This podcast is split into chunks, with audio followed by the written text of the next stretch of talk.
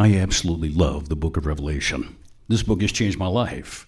It's changed the ministry we've sustained over the years. Whenever I've taught this book, I've watched the Lord work in the lives of those who join me in studying this book. And so that's why I extend to you an invitation to stay with us as we work our way through this book. We're having to do so, of course, in a rather concise way, but it gives you, I think, the framework in which you can go deeper and deeper into this book, and you will be blessed. We're up to chapter 2, but before we get into chapter 2, I want to make sure that you have, first of all, seen the promised blessing in verse 3. It says that if we will really take this book to heart, we will really engage its truth, God promises a special blessing. Of all the books of the Bible, this is the only book where we find this. And so we need to dig in, and God says, I will bless you. Why not, eh, before every program you listen to where we're talking about it, just ask, Lord, please eh, let me experience the blessing that you promise in verse 3. Then, of course, John has this encounter with the Lord Jesus, but it's Jesus Christ, the Lion of Judah, in all of his glory, and John's overwhelmed. I would encourage you to go back and, and look at that and realize John is trying to describe something that's indescribable. He is so overwhelmed by the glory of Christ. Now, when we read this, we realize that's what Jesus Christ looks like right now. And we need to realize that one day we will stand before the glorified Savior and by the way, even in that description, there are going to be those remnants of the cross that are intentionally left behind in his person, so that when we look at him, his glory also allows us to see that he is the Lamb of God who was slain. So we'll see the, the scars of the, the Passover Lamb, our Savior. And so we're going to stand before him. We're going to give an account for our lives, not for our sins, because even in that description, John talks about the forgiveness that is ours because of the shed blood of the Lamb of God. And then the Savior himself gives us an outline of the book. Write the things which are, which John had just seen, the, the experience of encountering him. And then John is told to, to write to seven churches seven distinct letters to seven churches where John had had a ministry. And then everything from there out is yet future. It's about what God's going to do when the day of the Lord comes on the earth. And that day could be soon. And so when we look at chapter 1, let's not forget the special blessing. Let's marvel at the glory of our resurrected Savior, the one that we will give an account for our lives to. And then let's look at his outline. And we begin to get into chapter two, and we see how much he cares about the churches in Asia Minor, all the churches. In fact, after each church, he refers in the plural to the churches. So, although he speaks directly to churches like Ephesus and Smyrna and the like, he's also speaking to churches that will exist all over the earth and over the centuries. And so when we go to chapter 2, here's what we read. Verse 1 To the angel of the church in Ephesus, right? And by the way, when we see the word angel, it's angelos. Uh, the question is is it an angel, a supernatural being, or is it a pastor? I think the evidence probably leans toward the pastor of the church. So it's interesting that the pastor is given this message to share. To the angel of the church in Ephesus, write, the words of him who holds the seven stars in his right hand. Those are the churches, that Jesus is ultimately sovereign and in control. Now, there are times, of course, if your experience matches mine, that you think, well, uh, Lord, it doesn't really look like you're in control here. He allows us to, well, tragically move away from His truth at times and not live out our lives as a community of believers in a way that honors him. But he's involved, he's watching. That's what these seven churches are going to indicate. We're going to see that he is going to commend them, he is also going to offer a rebuke to a number of these churches. So he says to the church at Ephesus, the words of him who holds the seven stars in his right hand, who walks among the seven golden lampstands. So he's involved, he's there. What is he seeing, by the way, in your church? What's the atmosphere like? Does it honor him? Is he lifted up? Then Jesus says to the church at Ephesus, I know your works, your toil, and your patient endurance, how you cannot bear with those who are evil, but have tested those who call themselves apostles and are not, and found them to be false. So he's commending this group of believers. I know your works. I know what you're doing in my name. I know what you're doing to, to promote the gospel. Your toil, in other words, the effort you're putting out. Your patient endurance because they were facing challenges that would tax their energy.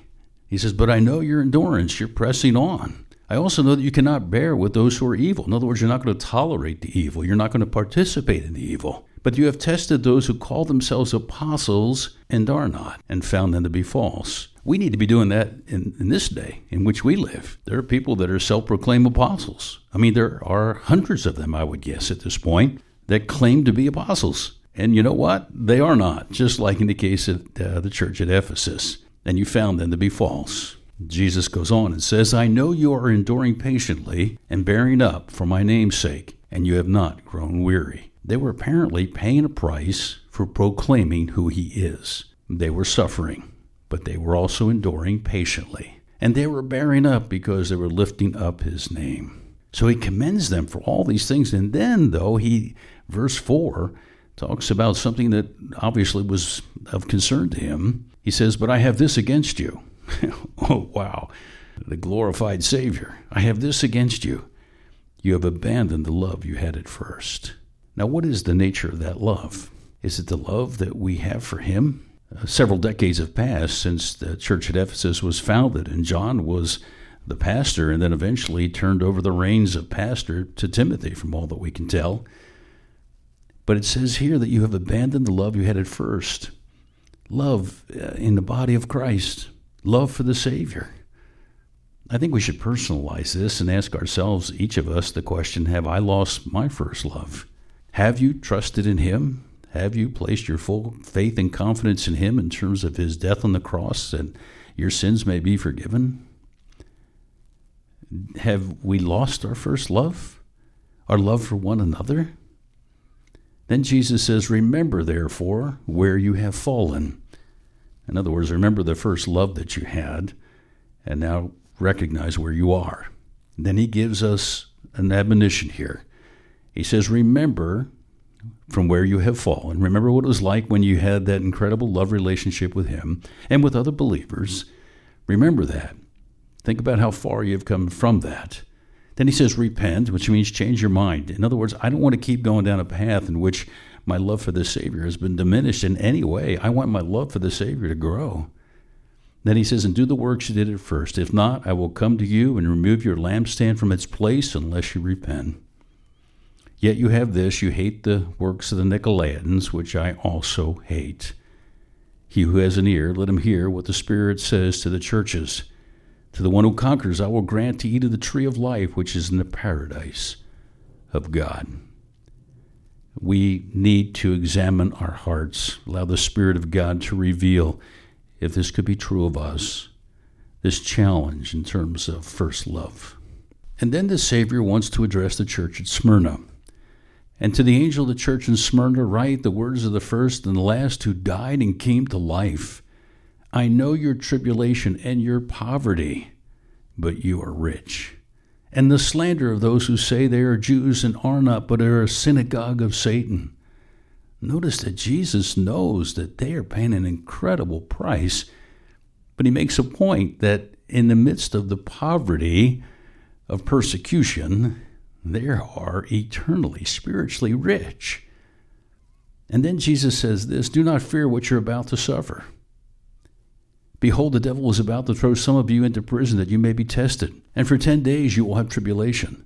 Be faithful unto death, and I will give you the crown of life. He's talking about a reward, a reward for accepting suffering in his name. And he says, Do not fear what you are about to suffer. Now, right away, it, my response tends to be, well, well Lord, uh, you know, I know you could deal with that. You could make it so I don't have to suffer. But no, He allows this, doesn't He? He will allow us to suffer at times. And these are opportunities, opportunities to honor Him. And notice that Jesus has a biblical worldview because He says, Behold, the devil is about to throw some of you into prison. Now, what does that mean? That means behind those people coming against believers at the church at Smyrna, Jesus sees a demonic force. He sees Satan doing this, and he's going to allow it. They're going to be tested, but he puts a limitation on it. Just as we have the limitation that was put on Satan and his work against Job, God allowed Satan to do a, great deal, but Satan was still limited. And so it is here. Another case in point. I happen to think that right now we're living in a day in which the Lord is pulling back a lot of his protection from our world and from our country. Then Jesus said, Be faithful unto death. I will give you the crown of life. He's going to reward those who have suffered and died martyrs' deaths, all for him. And when we look at this, we've got to realize that we have a great lesson here in terms of the church at Smyrna. Their willingness to continue to proclaim his name, to go through uh, tribulation, to experience poverty at the hands of those who are opposed to the gospel, those who will slander us, those who really are working in the synagogue of Satan. They're tools in the hands of the enemy. They may not even know it, but they are. And then we will at times be tested, but the Lord says He is ultimately in control. He's going to limit the testing. And He calls us to be faithful, how far? Unto death. Now, let me ask you this Are you willing to be faithful to Him unto death? I'm asking myself the same question. Are you willing to be faithful to the point where you will give up your physical life for His glory? Now, it's rather cavalier say, oh, absolutely. But you know what? I'm willing to trust that my desire is to say yes and to mean it and to be willing to sacrifice for the one who purchased me through his shed blood on the cross. And I would say that I am more than willing to be faithful unto death, and I will trust that the Holy Spirit would give me the courage I would need to respond that way. How about you? It's obvious that the Lord Jesus Christ cares about the church. Jesus said, I will build my church, and the gates of hell will not prevail against it. Well, here's a prime example of the gates of hell coming against the church at Smyrna. But the believers there, uh, they were faithful, faithful even unto death. And many will receive the crown of life. I hope that you can join us for this entire study. And to do so, why don't you sign up for our podcast and then you'll have each and every message from the book of Revelation available to you so that you can listen at your convenience. Simply go to our website, livetheword.org.